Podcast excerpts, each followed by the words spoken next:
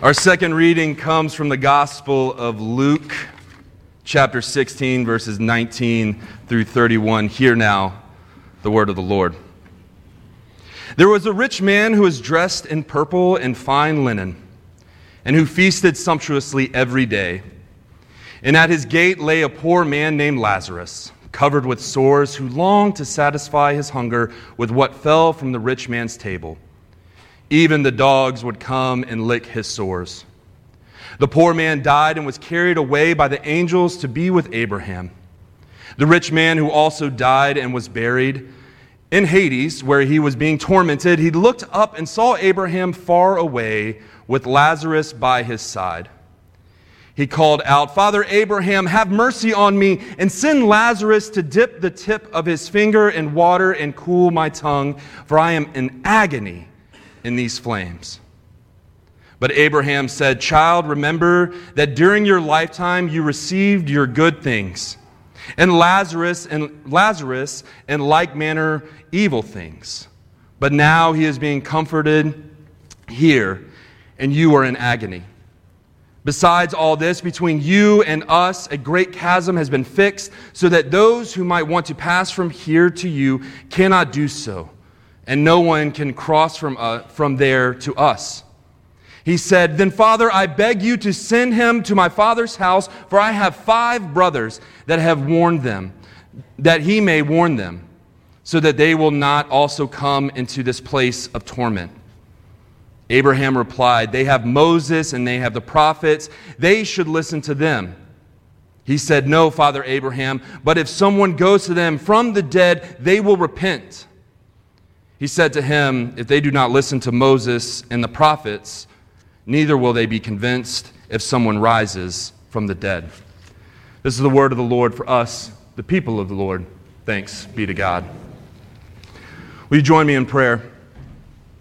Eternal God, help us to measure our time in faithful generosity, that your will be done, your kingdom come, for life everlasting in Jesus Christ our Lord. Amen. Today's texts are a doozy and not one that are enjoyable to talk about. Because I was taught there were three things you don't talk about in mixed company politics, faith, and money. Today we'll at least dance with two of those. For me, as a practical theologian, I must stop and ask why. Why does this passage make some of us squirm or be a difficult topic to talk about? In the gospel reading, we see a rich man who, after he has died, ends up in Hades, where he's being tormented. And, and, he has looked, and as he looked up, he saw Abraham, who, he knew, who we know as the father of many generations.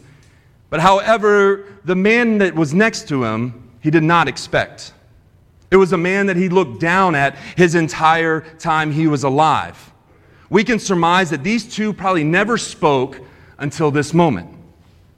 Yet the passage tells us a little bit about this man. His name was Lazarus, a poor man covered with sores, who longed to satisfy his hunger with what fell from the rich man's table. Even the dogs would come and lick his sores, the Bible tells us. Scripture does not say if the rich man was scornful of Lazarus in their two different locations. It just continues the narrative. He just didn't notice him while he was alive, even though he was near his table. There is a brief dialogue between Abraham and the rich man, and the rich man sits tormented by every decision he has made, finally realizing that he has put his assurance, his time, and commitment into the almighty dollar. He wants Abraham to send a message to his family to warn them to turn from their ways, and Abraham reminds him that those people have the same resources available to them. If they were to press further, they have the same resources as Lazarus. Helen Montgomery DeVos reminds us as parables go of Jesus, this has to be one of the least familiar. It flows from prior dialogue between Jesus and the Pharisees about the love of money and the search for riches and true riches. This parable is not difficult to understand, but perhaps difficult to hear because its meaning is clear. Riches cannot save you. It ends with a deafening silence and no resolve or Hollywood happy ending. A similar sentiment is echoed in Paul's letter to, Th- to Timothy. Paul heeds warnings of what to be on the lookout for, like asceticism, false teachers, improper, improper prayers, etc. He wants to make sure that Timothy is on guard for things that could lure him away from his pursuit of God. I love the way that the message translation writes it out. It says, Tell those rich in this world's wealth to quit being so full of themselves and so obsessed with money, which is here today and gone tomorrow. Tell them to go after God, who piles on all riches we could ever, we could ever manage, to do good, to be rich in helping others, to be extravagantly generous. If they do that, they will build a treasury that will last gaining life that is truly life. In literature and film, we can see the story of the regretful rich man played out in all sorts of characters. The ones that come to mind are Ebenezer Scrooge in the Christmas uh, Carol, George Bailey in It's a Wonderful Life, Jerry Maguire in Jerry Maguire, and Daniel Plainview in There Will Be Blood, and Gollum and Smeagol from Lord of the Rings. This is the one that sticks out so plainly to me that parallels our scripture reading so well. If you're not familiar with Lord of the Rings and how Smeagol fits in, I'll give a brief overview, but spoiler alert, spoiler alert, spoiler alert. While fishing with his cousin, they find the one ring. This ring is all powerful and holds tremendous advantage to the person wearing it. Immediately, greed, power, and lust begin to, sme- to seep into Smeagol's core, and he ends up killing his cousin to control the ring. Over time, while in possession of the ring, he became deformed and twisted in body and mind by the corruption of the ring. A lot of action and adventure happens to, com- to uh, culminate to our final scene where Smeagol dies while trying to get the ring back because he's so blinded by his own greed. As he falls into the volcanic lava of Mordor, he lets out one last, my precious, before being consumed by the fire.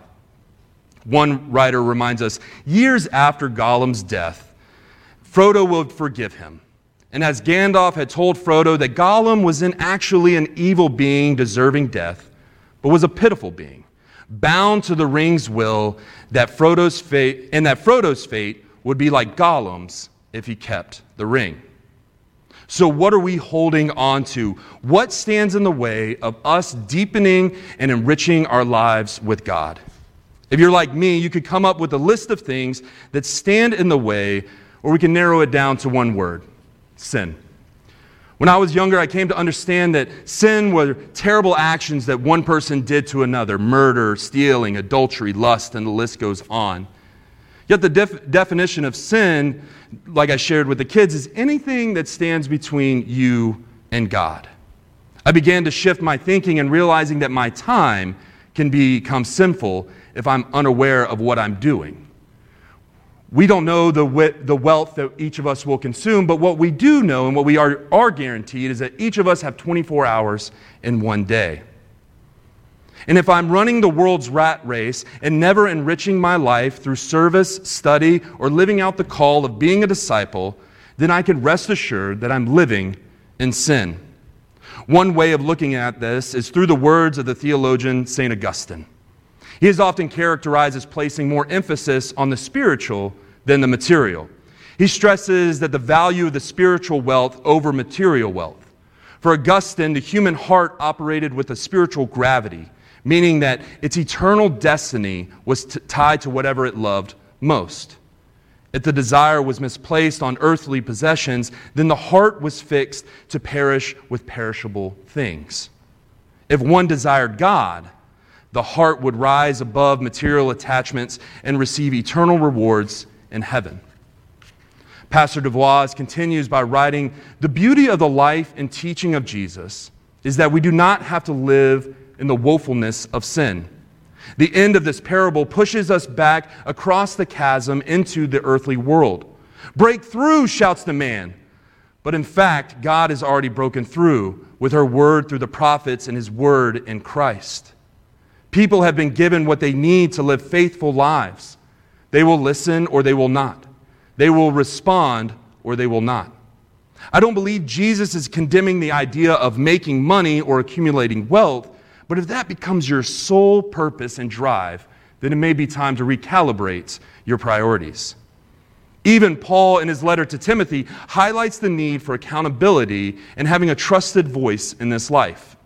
We need someone like Paul to make sure we are aware of the boundaries in this life. Because if we're not careful, there will things that will suck every bit of time that we have on this earth. So, what are you doing with your time?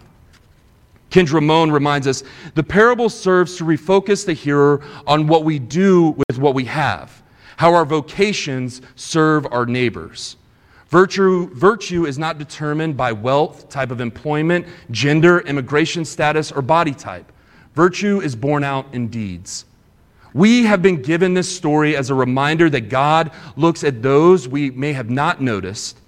And if we are to be like God, maybe we can look up from our phones, our busyness, our pursuit of the almighty dollar, and see the ones around us. Maybe we can borrow a slogan from the Boy Scouts of America, and as an Eagle Scout, I try to continue, and that is to do a good turn daily. This slogan does not mean that every minute of every hour of every day I have to be perfect, but once a day to at least do one good deed. Pay it forward. Don't expect a return for something, but to do good and find value in those moments of kindness than the paycheck we get at the end of the week. Thanks be to God, and amen.